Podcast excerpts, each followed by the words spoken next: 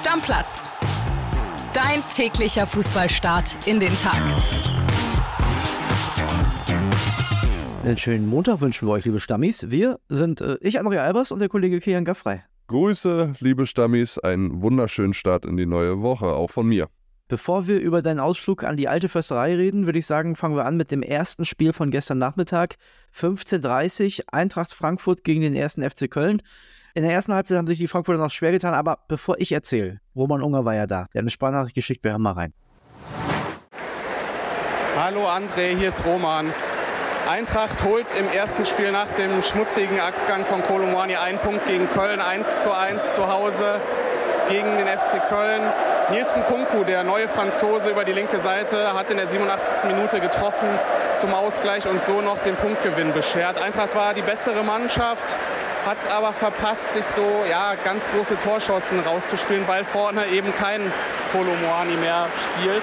Durch einen dummen Elfmeter, den Philipp Max verursacht hat, ist Eintracht kurz vor der Pause in Rückstand geraten, hat dann aber in der zweiten Halbzeit viel Druck gemacht und ist dann auch zum verdienten Ausgleich gekommen man hat ja mit Spannung erwartet, wie die Fans auf den Abgang von Kolumwani reagieren. Und äh, dazu kann man sagen, vor dem Spiel haben sie ein riesiges Banner ausgebreitet auf der Nordwestkurve. Da stand drauf, Kolumwani, Geld verändert nicht den Charakter, es macht ihn nur sichtbar. Also die Fans haben abgeschlossen mit Kolumwani. Sportvorstand Markus Krösche auch. Er hat vor dem Spiel nochmal gesagt, Randall ist Geschichte. Für Eintracht geht es jetzt darum, ohne Kolomwani auszukommen. Und ja, es wird spannend zu sehen sein, wie Eintracht im Sturm eben ohne den Megastürmer auftritt in den nächsten Wochen. Denn ein Ersatz war ja kurzfristig nicht mehr zu finden. Jetzt müssen es Mamouche und ein Gangkamm richten. Ich bin gespannt, ob das bis zum Winter gut funktioniert. Das war's. Mach's gut. Ciao, ciao.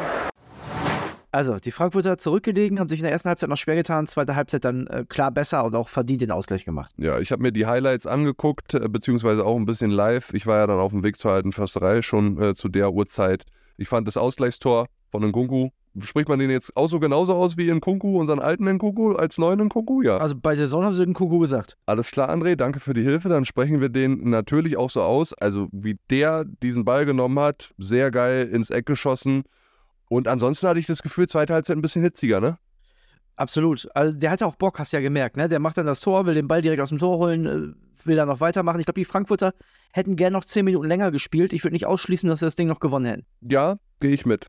Ne? Am Ende 1-1 finde ich äh, leistungsgerecht und man muss auch den Kölnern mal sagen, also die haben zwar bis jetzt noch nicht gewonnen in der Bundesliga, aber das waren drei ordentliche Auftritte. Das war ordentlich in Dortmund, ordentlich zu Hause gegen Wolfsburg und jetzt auch wieder ordentlich in Frankfurt. Ja, du hattest ja dem Spiel so ein bisschen vorhergesagt, dass es ein Unentschieden-Spiel wird. Ich hätte ja. eher ein bisschen mehr auf die Frankfurter Eintracht trotz des Abgangs von Kolumuani gesetzt.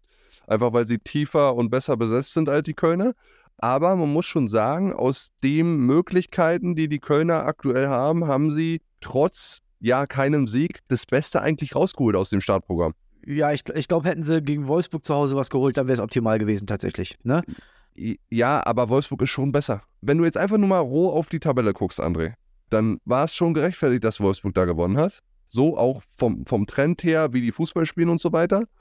Klar hätte Köln auch zu Hause, da müssen sie sich ärgern, dass sie es außer Hand gegeben haben, aber so insgesamt vom Start her hätte es für Köln auch schlechter laufen können. Du meinst, die Auftritte hätten schlechter laufen können? Ja, ja, ja so generell. Ja. Auch, auch wie du jetzt da stehst einfach. Ja, die haben einen Punkt nach drei Spielen, ne?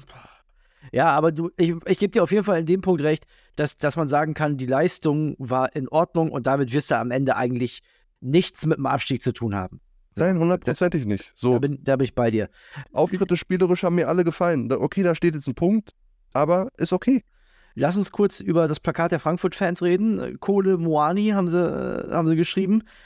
Ich verstehe den Frust, ne? Ich finde das Verhalten von Kolumani haben wir schon mehrfach besprochen, absolut daneben ich glaube, so ganz richtig liegen sie nicht. Weil ich meine, der Colomboani, das darf man immer nicht vergessen, das ist ein Franzose, der kommt aus einem Vorort von Paris, der kann da jetzt Champions League spielen. Klar verdient er dann mehr Geld, aber das jetzt als einzigen Grund auszumachen, finde ich, glaube ich, ein bisschen dünn. Ja, und dass er brutal von seinem Berater beeinflusst wird, ist es auch. Und nochmal, am Ende des Tages, ich habe wieder Gespräche geführt, auch auf der Hochzeit meines Bruders am Wochenende, wo dann Leute sagen, ja, dann gehen die halt nach Saudi-Arabien. Ja, natürlich. Habe ich dann nur nochmal gesagt, das Argument, was unser Podcast-Papa ja auch immer bringt, du würdest doch auch fürs Doppelte den Arbeitgeber wechseln. So, Ja, ganz einfach ist. Ich würde ihm keine Träne nachweinen, so wie es Markus Krösche dann auch im Interview gesagt hat, ist ja alles richtig. Also ich würde dann auch erst einmal bei Bild das Doppelte fordern und dann überlegen zu wechseln. Ja, man kann ja immer nochmal auf den Arbeitgeber zugehen und sagen, guck mal hier, das liegt auf dem Tisch, was macht ihr jetzt? Lass uns gucken, was bei Union gestern auf dem Tisch lag. Das war in der ersten Halbzeit, fand ich, äh, Kelly, du warst ja da sehr ordentlich. Und in der zweiten Halbzeit wurde es dann irgendwie ein bisschen zu deutlich. Aber bevor du drüber sprichst, Stan Hornig war auch vor Ort, unser Leipzig-Reporter. Wir hören mal, was der zu sagen hat. Hallo André, hallo Kili. Ja, was war das für ein Spitzenspiel? RB Leipzig siegt 3 zu 0 bei Union Berlin und beschert den Eisernen die erste Niederlage nach 562 Tagen und 24 Spielen ohne Pleite an der alten Fürsterei. Bemerkenswert, wie damals hieß der Trainer der Siegermannschaft Marco Rose. 2022 noch mit Dortmund, jetzt mit RB. Der Pokalsieger mit einer absoluten mannhaften Leistung, wie Max Eber sagte. Hinten extrem sicher, vorn mit einem überragenden Xavi Simons. Nach der roten Karte gegen Volland dann auch noch der eingewechselte Seschko mit einem Doppelpack, der das Endergebnis für 3 zu 0 macht. RB Leipzig ist zurück im Titelrennen oder weiter im Titelrennen, hat gezeigt, dass die Niederlage in Leverkusen absolut passieren kann, aber halt sie trotzdem zu den Top-Teams der Liga gehören. Union Berlin derweil kriegt den ersten Dämpfer der Saison, aber wird bis nach Abpfiff Minuten lang weiterhin von seinen Fans gefeiert, was ich absolut beeindruckend finde. Das wäre es von mir und einen schönen Tag. Kili, damit wir das einmal vom Tisch haben. Rose Karte, Volland ist in Ordnung. Hat er sich selber drüber geärgert, vom Platz gegangen, ist okay. Ja, war eine unglückliche Auktion. Es ist rot. Die Theatralik des gefaulten Spielers danach war, die war ja mindestens genauso rotwürdig. Also, Ich, Das ich, war bin nicht, ich bodenlos. bin nicht ganz sicher, ob der, ich weiß nicht, ob der verletzt ist, er wurde ja ausgewechselt. Es sah erst so aus, als hätte er sich den Knöchel gebrochen. Also so lag er auf jeden Fall auf dem Boden. Also, Ich hatte- auch aus dem Fernsehen sah es so aus. ich hatte drei Minuten ganz doll Mitleid mit diesem Menschen und dann so aufzustehen und weiterzuspielen. Ich weiß nicht, ob das eine Schutzauswechslung von Marco Rose war, jetzt nicht nur wegen seiner Verletzung, aber das war schon, war deutlich eins drüber, muss ich ganz ehrlich sagen. Ansonsten zum Spiel, alles richtig gesagt von dir. In der ersten Halbzeit war es ausgeglichen mit der Chance von Volland. Das war die beste Chance des Spiels in der ersten Halbzeit, würde ich sagen. Kann Ja. man auch 1-0 in Führung gehen. Simmons hat dann noch diesen Schuss, der äh, knapp über die Latte geht, den Renault hält. Aber ansonsten wäre es schon okay gewesen, wenn Union führt. 0-0 war aber auch okay oder unentschieden generell zu der Halbzeit. Ich fand Unentschieden schon in Ordnung zur Halbzeit, ja. Ja, und Ja. in der zweiten Halbzeit war RB einfach deutlich stärker. Also man muss ja sagen, ist ja äh, Wahnsinn, was die noch von der Bank bringen können. So ein Scheschko, den kannten wir ja noch gar nicht. Also ist ja unglaublich, was der da gestern gezeigt hat, ähm, auch im Zusammenspiel mit Olmo. Da, also da muss man sagen, bei RB klappt eine ganze Menge und das macht mich wirklich hoffnungsvoll für diesen Bundesliga-Meisterkampf, denn Leverkusen ist voll da, RB ist voll da und die Bayern sind auch voll da. Die einzigen, die nicht da sind, und äh, Kili, ich würde sagen, da machen wir direkt schon den Übergang, ist Borussia Dortmund. Da haben wir noch gar nicht so richtig drüber geredet, weil es natürlich am Samstag die Deadline-Day-Folge gab. Da haben wir kurz die Sprachnachricht von Jonas eingespielt. Aber wir müssen das natürlich nochmal diskutieren. Auch in Dortmund wird diskutiert. Jörg Weiler äh, erzählt uns mal, was, was da so rund um die Trainerposition, um Edin Terzic momentan äh, los ist und äh, was da gesprochen wird. Ja, André, wir alle haben die Bilder noch im Kopf vom 27. Mai dieses Jahres, als Borussia Dortmund dann durch ein peinliches 2 zu 2 gegen Mainz noch die Meisterschaft vergeigt. Und jetzt war eine neue Dimension am vergangenen Freitag erreicht mit diesem, ja, oberpeinlichen, muss man fast schon sagen, 2 zu 2 gegen Heidenheim, gegen Aufsteiger Heidenheim. Und äh, die Stimmung scheint mir ein wenig zu kippen, auch gerade in Dortmund. Also die Fans, die waren schon sehr, sehr aufgebracht und sehr, sehr sauer über diese desaströse zweite Halbzeit vor allen Dingen. Und jetzt bin ich mal gespannt, wie Boss Hans-Joachim Watzke reagieren wird. Er hat äh, mit Sebastian Kehl und mit Terzic nach dem Spiel direkt einen Krisenrapport gemacht. Die saßen da noch lange bis weit nach Mitternacht zusammen. Und äh, jetzt gibt's natürlich auch schon die ersten Gerüchte um Edin Terzic, äh, dass er um seinen Job möglicherweise zittern würde, weil der Name Nagelsmann jetzt wieder gehandelt wird. Julian Nagelsmann, der ja bei den Bayern freigestellt worden ist und auf dem Markt ist. Nach unseren Informationen ist zumindest der Name Nagelsmann äh, nicht unrealistisch, aber die andere Seite der Medaille ist, dass Edin Terzic auf jeden Fall noch die Chance bekommen wird, die faire Chance bekommen wird, die Kurve zu kriegen. Aber er sollte jetzt ganz schnell damit anfangen, damit die Unruhe nicht noch größer wird. Und dafür wäre es natürlich sehr, sehr hilfreich, wenn Borussia Dortmund nach der Länderspielpause in Freiburg einen Dreier holen würde.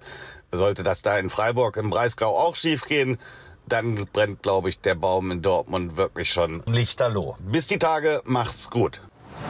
Ja, Name Julian Nagelsmann schon aufgetaucht. Für mich folgerichtig. Also, wenn du fünf Punkte holst aus diesem Startprogramm, wo du ja eigentlich die neuen Safe eingebucht hast als Borussia Dortmund, dann musst du ja schon mal diskutieren. Ja, und wenn dann eine Reporterlegende wie Jörg Weiler äh, so eine Nachricht schickt, die ja doch sehr, sehr deutlich ist, und Jörg, ich kenne ihn lange, ist eigentlich total entspannter Typ und äh, ordnet Dinge auch äh, richtigerweise ein.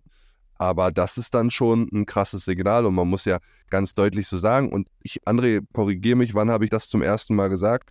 Äh, auch relativ am Anfang der letzten Saison, beziehungsweise nach so 10, 12 Spielen. Edin Terzic ist kein besserer Trainer als Marco Rose und Edin Terzic hat Borussia Dortmund nicht weiterentwickelt, seit er übernommen hat. Ja, das kann man sich nicht nur aufgrund der letzten Tabelle angucken, wo ja, Marco Rose einfach, was die Abwehr anging, deutlich weniger Gegentore gefressen hat, nämlich sechs waren es weniger am Ende der Saison, wo Marco Rose trainiert hat, versus der Saison der letzten, wo Edin Terzic trainiert hat. Und er entwickelt diese Mannschaft einfach nicht weiter. So, jetzt muss ich der BVB fragen, was wollen sie eigentlich? Wie lange gucken sie sich das an? Julian Nagelsmann ist auf dem Markt, der wird heiß sein wie Frittenfett sein Bayern irgendwie ein Bein zu stellen. Und also du glaubst, der will das machen? Der will das machen? Ja, hundertprozentig würde er das machen. Hundertprozentig würde er das machen. Und du musst dich jetzt als Borussia Dortmund einfach nur die Frage stellen, wie lange hältst du Edin Terzic die Stange und machst du es eigentlich nur aus Sympathien, weil der halt ein Dortmunder Junge ist? Ja, ich, ich bin mir nicht so sicher, ob Julian Nagelsmann das machen würde. Der hat ja noch einen Vertrag bei den Bayern. Ich glaube, der wird ja auch sehr gut bezahlt. Ob das jetzt das größte Hindernis für Borussia Dortmund ist, weiß ich nicht. Aber die wollen dann bestimmt auch noch eine Ablöse haben, kann ich mir vorstellen ja, schwierige Nummer. Also Flo Witte ist da ja deutlich radikaler noch als wir beide immer. Der hat ja gesagt, Edin Terzic braucht sich nur vor die Südtribüne stellen und ein bisschen weinen und alles ist gut. Ich glaube, der Zeitpunkt ist vorbei. Das hat Jörg auch schon anklingen lassen. Und für mich hörte sich das so an, dass wenn die in Freiburg verlieren sollten, dass dann vielleicht sogar schon richtig zeitnah was passieren kann es kommt doch alles nur auf Aki Watzke an und Sebastian Kehl. Wie schnell können die radikal umschwingen? Ja, und ihm nicht mehr den Rücken stärken. Und André, nochmal, es ist ja furzpiep egal, ob Julian Nagelsmann zur Verfügung steht. Dann steht halt jemand anderes zur Verfügung. Glasner. Ich bin felsenfest davon immer noch überzeugt, dass Marco Rose die Borussia in der letzten Saison besser entwickelt hätte, spielerisch. Ob es am Ende ein besseres Resultat gewesen wäre, weiß ich nicht, als Edin Terzic. Ist halt einfach so. Ja, ich meine, gut, Marco Rose ist weg. Das, das brauchen wir jetzt nicht jedes Mal wieder neu diskutieren. Aber Glasner ist da, Nagelsmann ist da, das sind Kandidaten, die das machen könnten. Wenn ich mal einen aussuchen könnte, würde ich wahrscheinlich eher Nagelsmann nehmen als Borussia Dortmund, weil da hast du natürlich dann auch wirklich die, wie du gerade schon gesagt hast, der ist heiß wie Frittenfett, das ultimative Duell, das wäre halt richtig geil. Ja, und nochmal, nicht vergessen, ja, Borussia Dortmund hat letztes Jahr um die Meisterschaft mitgespielt, weil die Bayern so schwach waren. Ja, klar. Nicht, weil Edin Terzic und Borussia Dortmund so verdammt stark waren. Und guck, guck wo Dortmund die Meisterschaft verzockt hat. Zu Hause gegen Bremen, habe ich ja letztes Mal schon gesagt. Ja. Zu, äh, zu, Hause, zu Hause gegen Mainz, in Bochum. Auf Schalke. Ne, auf Schalke. Da darfst du die Meisterschaft einfach nicht verspielen. Zweite Frage zum BVB. Jetzt ist die Transferfrist vorbei. Ist der Kader gut genug für Leipzig, Leverkusen und die Bayern? Oder sind sie echt nur noch Nummer vier? Boah, das ist eine sehr starke Frage, André. Boah, da müsste ich länger drüber nachdenken. Also ich sag mal so, du hättest die 65, 70 Millionen, die du aus den 110 Bellingham-Millionen investieren konntest, besser investieren können als in zwei Achter. Die internationale Klasse sind aber auch nicht mehr.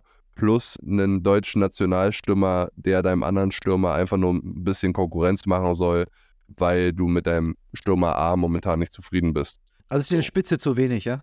Genau, es ist in der Spitze einfach zu wenig, meiner Meinung nach. Und wenn du siehst, wie krass sich Leverkusen in der Spitze verstärkt hat mit einem Boniface, mit einem Chaka, der sofort ja. alles übernommen hat. Ja, selbst bei RB, die ja eigentlich mit Simmons einen Spieler geliehen haben, ja, der wird ja wieder weg sein, aber auch mit Openda, der ein richtig guter Kicker ist. Cesco kommt da jetzt von der Bank. Timo Werner sitzt 90 Minuten auf der Bank, ja. Also ja.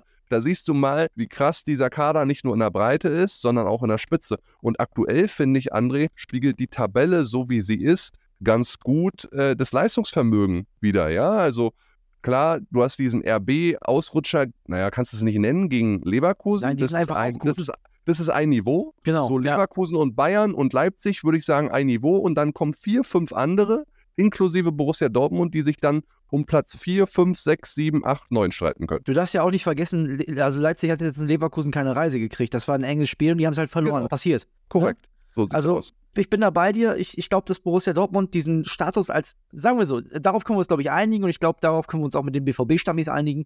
Ich glaube, dass Borussia Dortmund den Status als klare, alleinige Nummer 2 definitiv verloren hat. Ja. So. Ja, die Ne? müssen darum kämpfen, genau.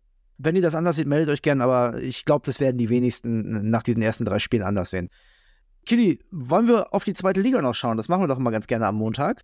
Sehr, Da sehr gerne, Da ja. gab es ja schon am Samstag dieses absolute Highlight-Spiel von Hertha BSC in Magdeburg. 6 zu 4. Kali Unterberg meinte, Magdeburg den ersten Satz gewonnen.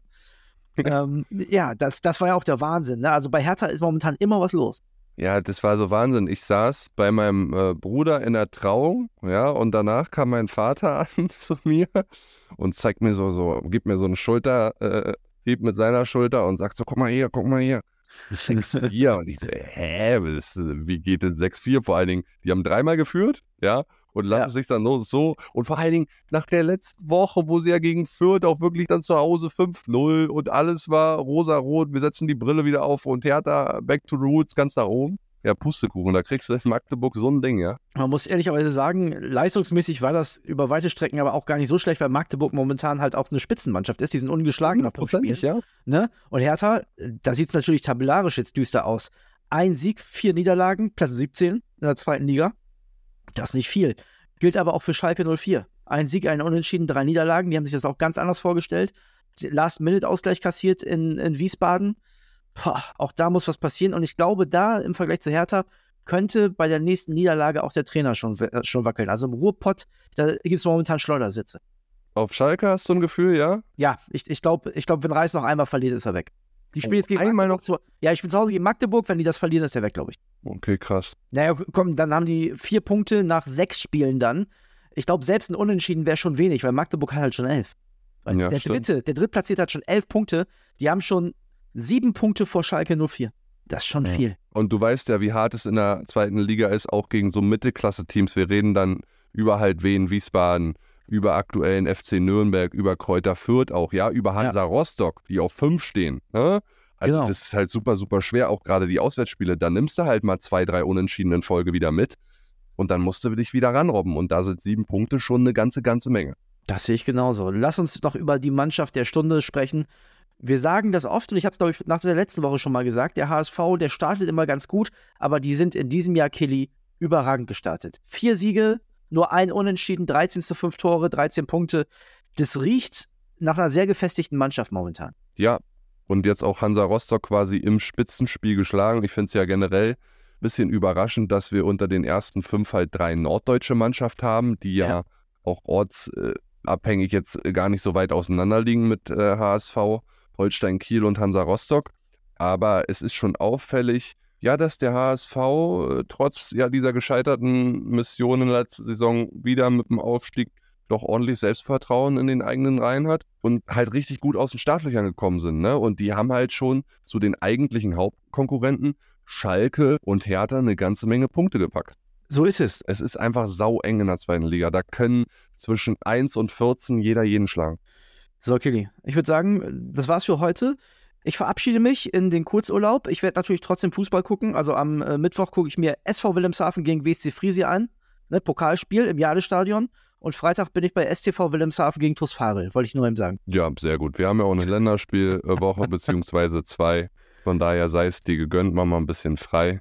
Äh, Ich kriege die Zeit hier auch ganz gut ohne dich rum. Ich wünsche euch viel Spaß mit Killy in der Woche. Wenn ihr was von mir wollt, schreibt mir bei Instagram. Ne? Deckel drauf. Bis dann. Ciao, ciao, Leute. Stammplatz. Dein täglicher Fußballstart in den Tag.